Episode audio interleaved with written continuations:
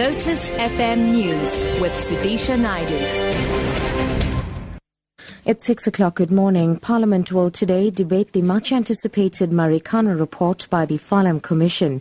It investigated circumstances leading to the deaths of 44 people at Lonmin's Marikana mine in August 2012. 34 of them were mine workers shot dead by police on 16th August. Abongwe Kobokana reports. Today's discussion on Marikana comes just after yesterday's U-turn by eight of the country's nine provincial police commissioners in an unprecedented step one after the other apologizing to Parliament for their controversial statement in which they expressed their support for the under fire National Police Commissioner General Riah Phiyega most opposition parties didn't hesitate just after President Jacob Zuma's release of the Farlam Commissioner calling for Parliament to be recalled within a week to discuss the Farlam report.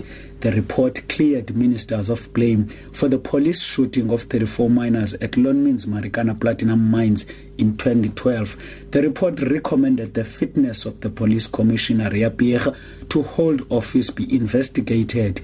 Abongwe Kobokana SABC News, Parliament. Deputy President Cyril Ramaphosa says the new visa regulations are essential as they are aimed at protecting the country's security and sovereignty.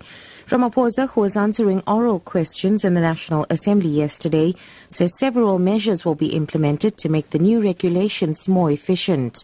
Opposition parties have argued that the new regulations have negatively affected the lucrative tourism industry.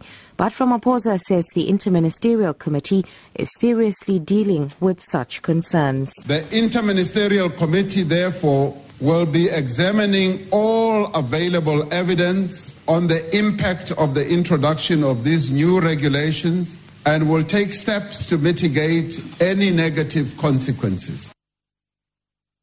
In other news now, Christopher Panayiotou and his remaining co-accused will appear in the Port Elizabeth Magistrates Court today.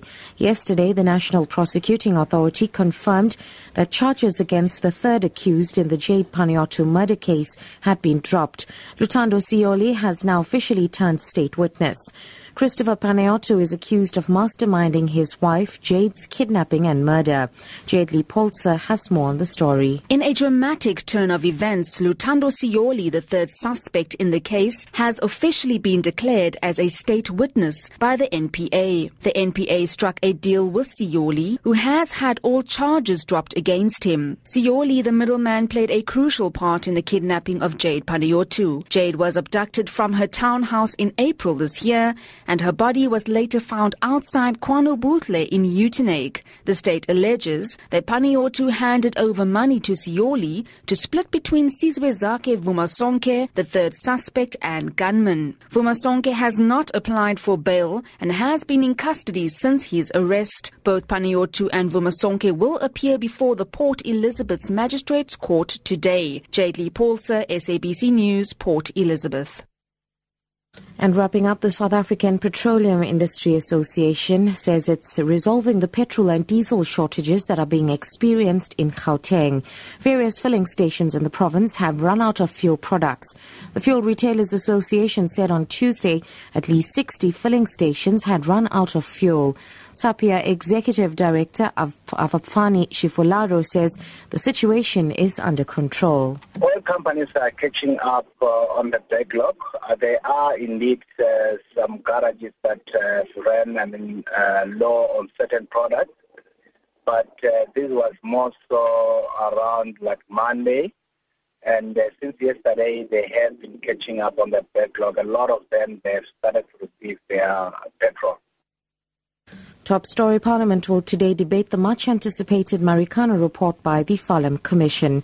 I'm Sudisha Naidu for Lotus FM News. I'll be back at half past six with headlines. It's now time for Newsbreak with Oren Singh.